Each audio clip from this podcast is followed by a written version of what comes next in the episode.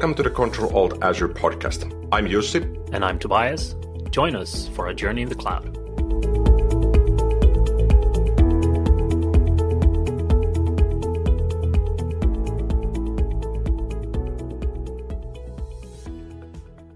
Hey there, and welcome back to another episode of Control Alt Azure. I am back again with Jussi Roine. What's up? Hey, Toby. All good here. And the highlight of my week, well, actually, the last couple of weeks has been printing. So I've been printing quite a bit. I, I have a fairly old HP color laser printer, and I think I got it like nine years ago. And at the time, my idea was that, well, perhaps you could print money with this. But what I use it for now is that I'm doing my thesis for school, and it's up to 65 pages now. I think I'm, I'm close to getting it ready. And I often need to print like two to four pages that I've been fiddling for the whole evening. So I'm printing two to four pages here and there. And then I proofread them on the sofa with, with, a, with a red pencil to, to mark the typos or mark that, okay, the text flow is not good here. So I sort of enjoy this analog experience, but now my table is also full of paper because I have one paper here, one there. Oh, I need to fix that. I need to fix this. And I ran out of color. It, it has four color cartridges. So I go to the store and I get these four different cartridges. And one of those is 125 euro. So in total, it's about 500 euro to replace that. But a new printer would cost me 200. but I, I, I figured since it served me so well for nine years that I'm giving it a couple of more years by replacing the cartridges. So now I'm immensely happy. My printer works. It gives me fresh colors, even if I just do black and white. And I'm not getting the, the PC load letter errors that you normally get with printers. So, yeah, that's funny. And I re- remember someone who worked in the printing industry or selling printers. They told me at one point when you buy a new printer, you will get them with the cartridges, but they're never full. They're, yeah. you know, near empty so you have to buy the replacements, you know, within a year because you you will run out of ink, and then when you get the replacements, that's going to be more expensive than the actual printer. So yeah, that's I get it, but I I haven't had a printer myself for I think six or seven years, so I have managed to stay entirely without printing a single paper. You know, it's a bit of a challenge. Sometimes I have to send a document to yep. someone I know, and they have to print it for me, but that doesn't happen happen very often. So I'm happy with that often often sometimes that i need the printer for is that you need to print out a contract especially when i used to run my own business. You would have these small things that you for some reason or another you couldn't do fully digital. So you would need to print like two pages sign it ship it someplace. So the printer while it takes not too much space but it still requires a bit of its own space i feel it's super useful as long as it works. When it stops working you start hating it yep. So on, on my side, like I said, no printers, but since we're moving, I'm packing up a bunch of stuff in in my office at the moment, and I found a black box, like a packing box. I had no idea what's in it, and I opened the lid, and I see I have an original Nintendo 8-bit that we got in the late 80s. So not one of these modern USB powered, you know, with a USB controller, whatever you can plug in with an emulator and five million games.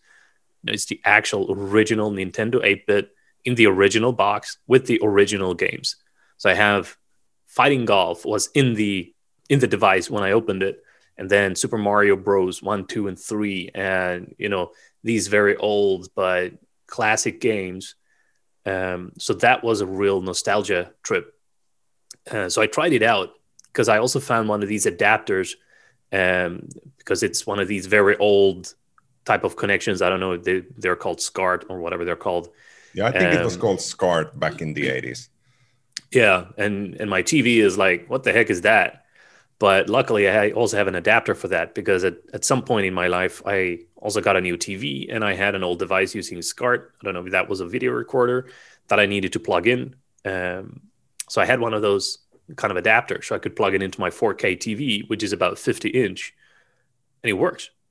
So I it didn't work initially, and I figured, well, it's been here for so long, so it probably doesn't work at all. But then I turn it off and I unload the cassette and I do the old trick that I think everyone who had a Nintendo has has done at some point. you pull out the cartridge and then you blow into it to clean it. And then you blow into the device and then blow a couple of more times into the cartridge plug it f- fast you plug it in and push it push it down and then power on. And what do you know? Fighting golf starts up. 1988 you know and these sounds and everything it's like a trip down nostalgia lane. Um, but uh, the the cables for the hand controller like these are also original so they're not very long because you, you were kind of closer to the tv at the back in the day. So i have to kind of stretch my arms as far as i can because my tv is 50 inch and it's an 8-bit device with 8-bit games so it, like everything is super duper pixelated so i have to step back as far as i can into my room holding my hands out with the controllers to actually see what's going on on the tv but that was a really cool trip down nostalgia lane. So a lot of memories, and a lot of fun, a lot of good times. Me and my brother, we we fought and loved over um, playing these games. So I'm I'm very happy about that. So in a sense, it's an analog memory uh, of a kind of a digital device.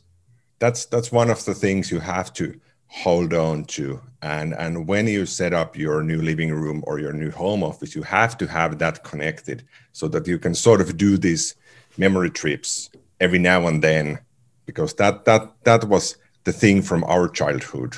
We couldn't afford the, the nintendo 8-bit back at the time. I think it was 1988 89 or so.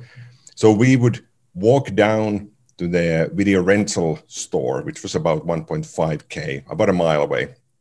And we would rent it for the weekend for about 20 euro.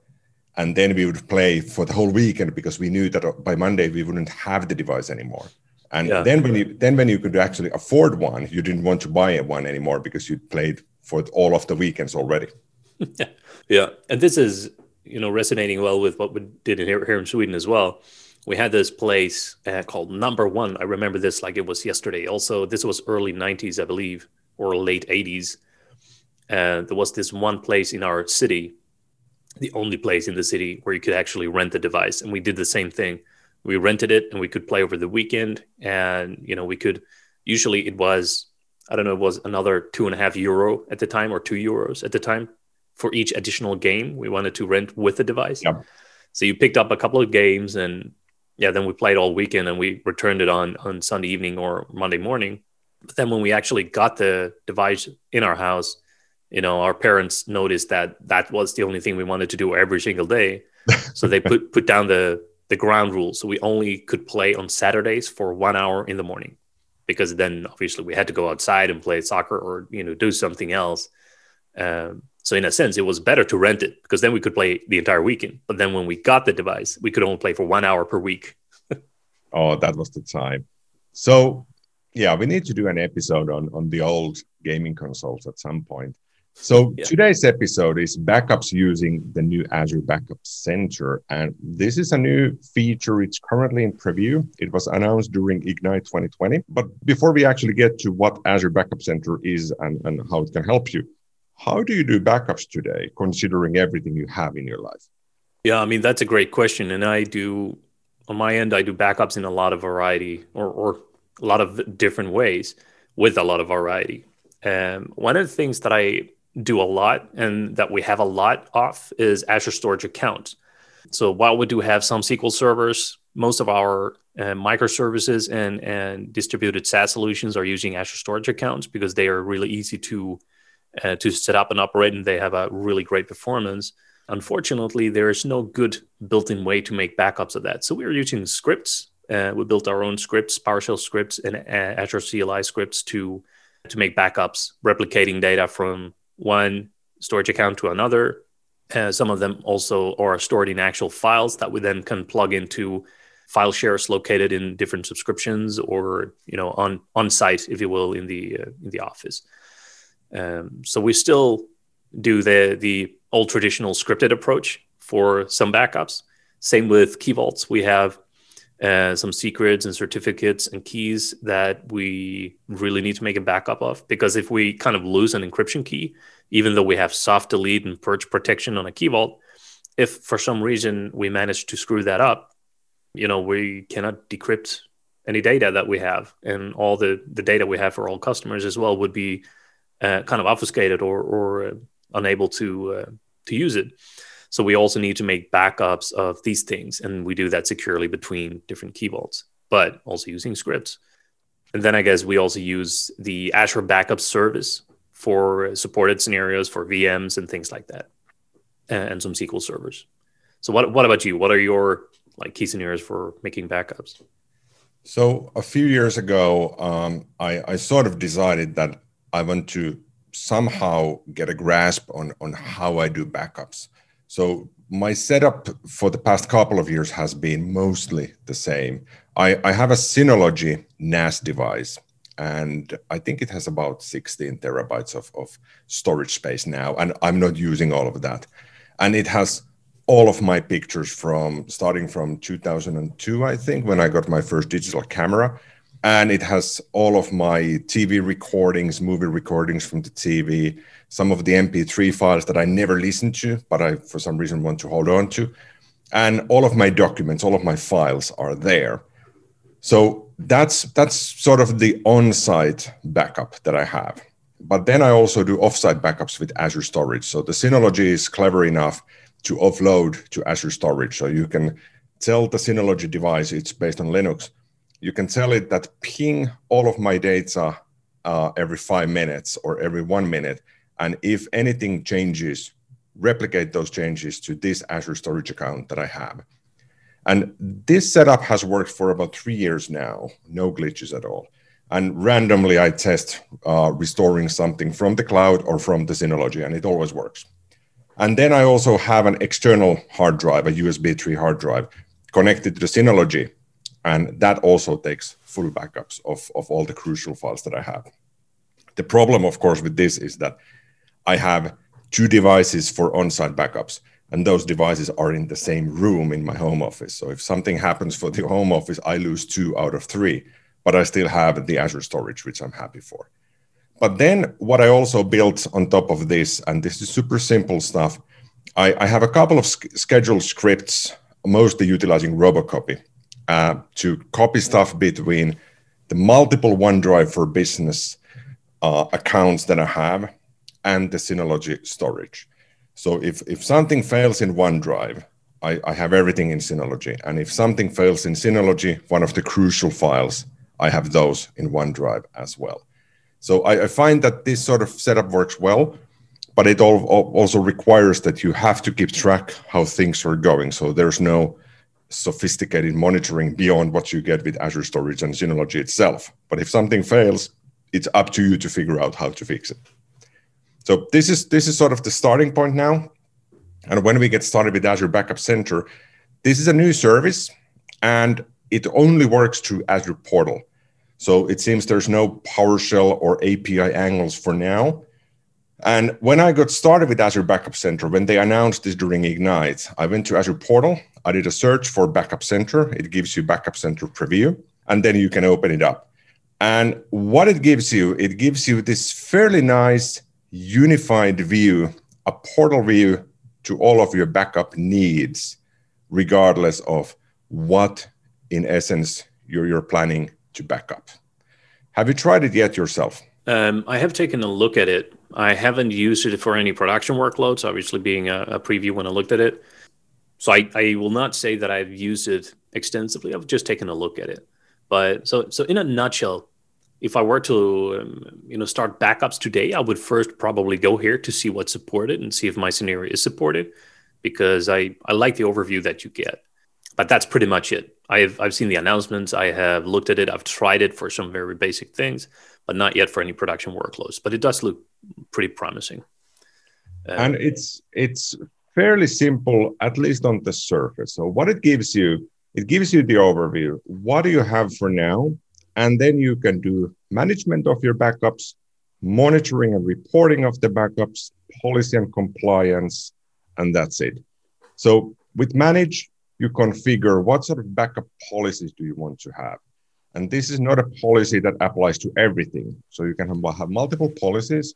One could be that let's let's do a full backup every Saturday at 10 p.m. That would be one policy. And another policy would be let's do a daily backup of everything at nine in the morning and nine in the evening, for example. And then you can apply these different policies to different workloads. And perhaps it's, it's good to get this out of the way. Azure Backup Center, for now in the preview, it supports two workloads. And these are Azure Virtual Machines and Azure Database for PostgreSQL. That's it. Right. So if you have web apps, if you have Azure Azure storage accounts, if you have something else, you cannot reach those through Azure Backup Center. But the idea here is that the Backup Center gives you this unified view, but you would then still utilize the traditional backup services, meaning Azure Backup, which in turn gives you access to additional capabilities. But the Backup Center only gives you these two Azure VM and the PostgreSQL platform as a service instances. So I wonder if the support is going to be extended here because I, I haven't taken a look at that, but that would be interesting to bring someone on board to to talk about in more details about the roadmap as well.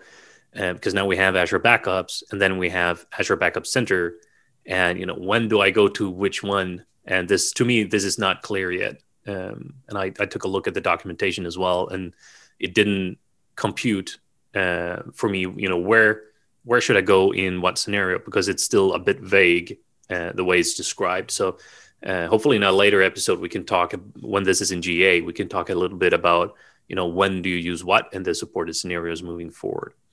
Um, yeah. But I do like what I'm seeing, and and one thing that I took a look at is like you have the compliance uh, aspect of your backups here as well, where you can kind of say, show me all the resources I have that can be protected right? So you don't have to uh, think first, hmm, what what is it that I have that I need to kind of back up? But you can go here and say, show me what I can back up, and it will list everything that it uh, supports.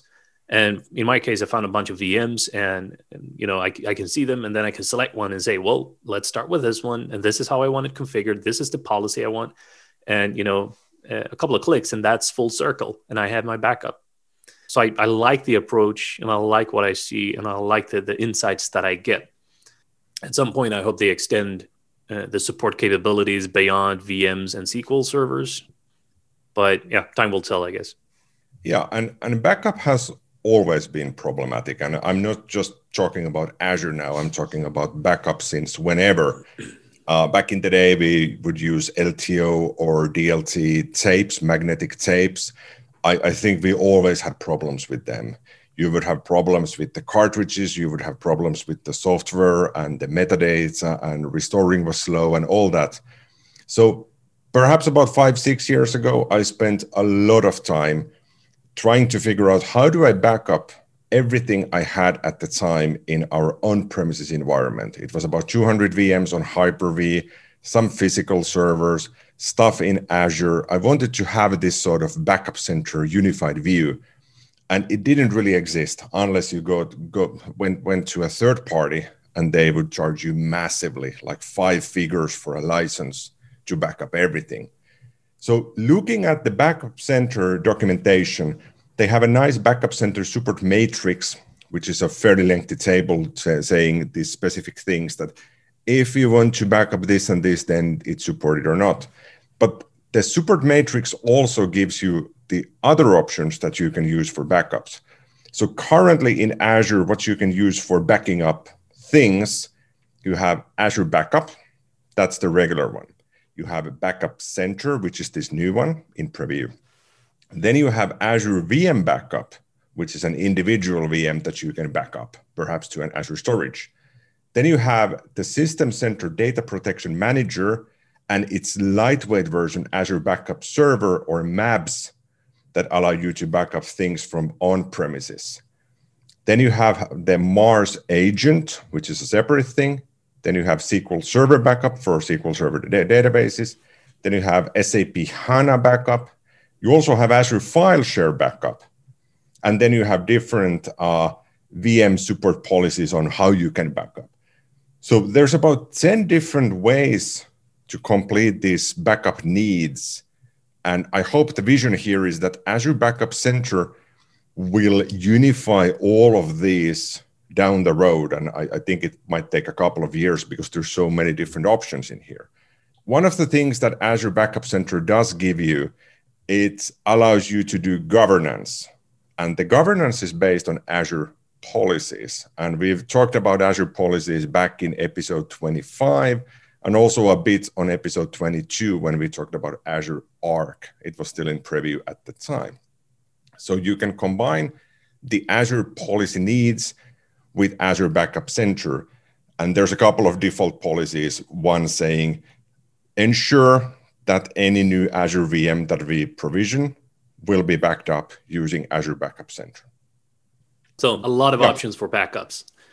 One thing that strikes my mind here is I've done backups for a long time, but I've also missed making backups in some scenarios in, in my days. And at some point, yeah, we needed a backup and we didn't have one. And you know, that that was a long time ago now, but you know, a single one of those mistakes or a scenario where kind of neglect a resource that you want to back up, and then when that resource is corrupt or doesn't exist anymore, you realize I should have had a backup. Uh, so what I've you know been through that the the hard way, and I believe many of us have, which makes it even more important for me at least to to actually set up the backups. One thing though I want to kind of highlight is you can make a backup, just because you make a backup doesn't mean that you can restore it. So it's a good idea to always do a full disaster uh, recovery type of scenario.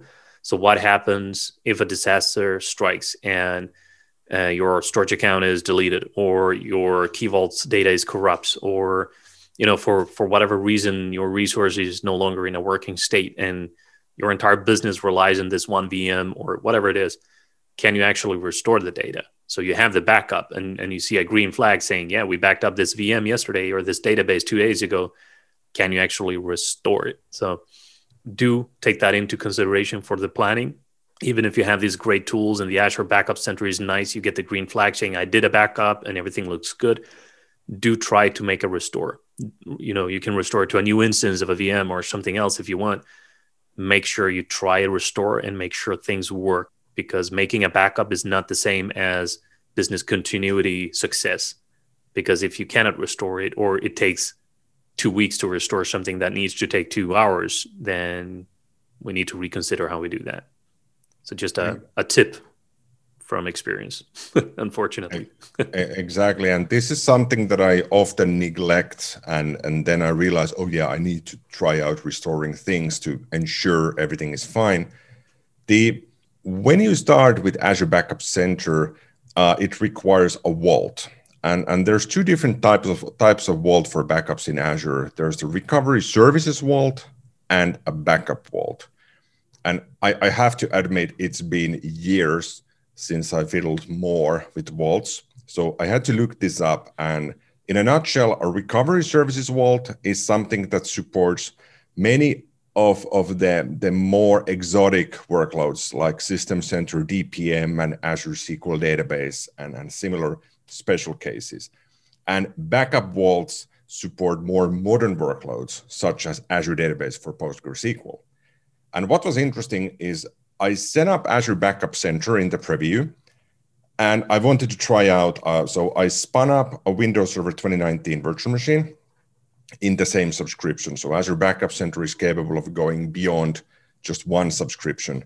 But I spun up a VM.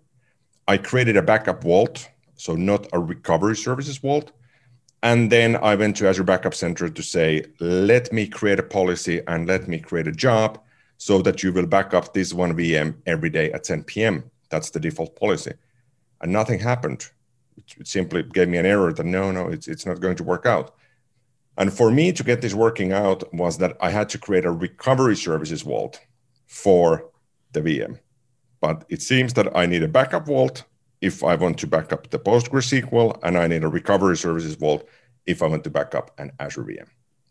I haven't used the uh, backup vaults or recovery services vaults, you know, to any great length or, or uh, extension, but um, yeah, I think figuring these things out before you journey down into the backup scenarios is a good thing and like plan for how you want to make your backups, what you need to back up and how you're going to recover the data if in case of data loss or services are deleted and things like that.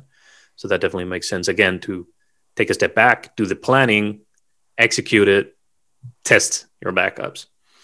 Yeah. Yeah. Sweet. So what what else do we need to know about Azure Backup Center?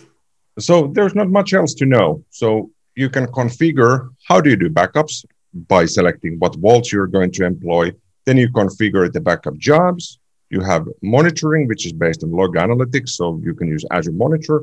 And then you have governance, which utilizes Azure policies. So perhaps the last, last bit here is pricing. So I couldn't find any pricing information. So that implies to me that Azure Backup Center is free because it's mostly an interface to utilize Azure Backup for VMs, which means we have to look at the pricing for Azure Backup. And by looking at the Azure pricing calculator, when you back up VMs, I've just selected one VM with a 30 gig system drive. That's usually the, the default one here.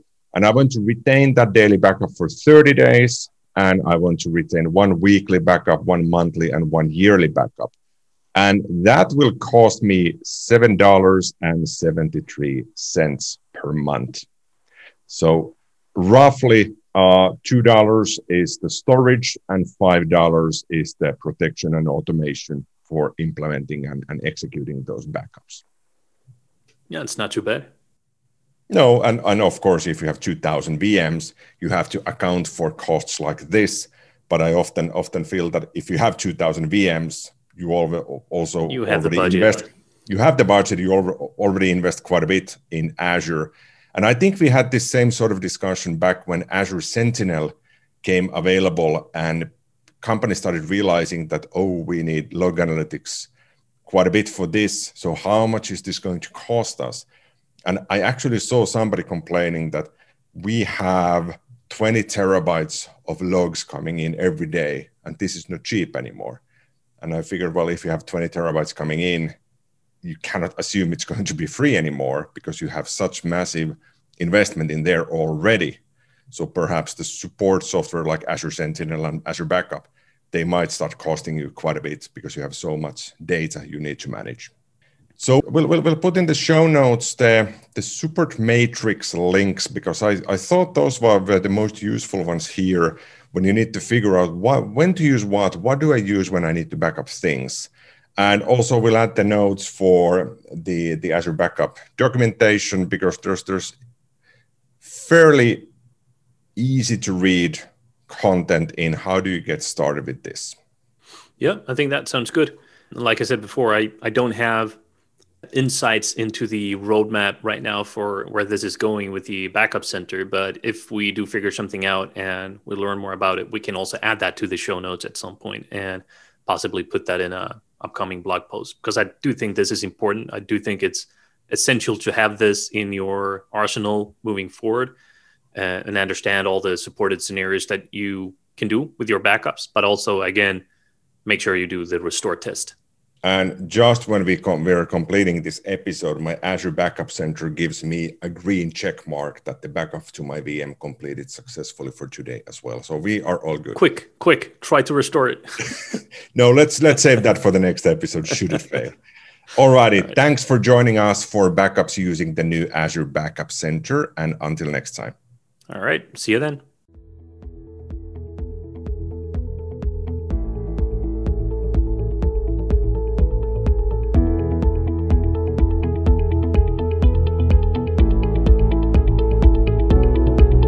You for tuning in to the Control Alt Azure podcast. Find out more and read the show notes on controlaltazure.com. Stay tuned.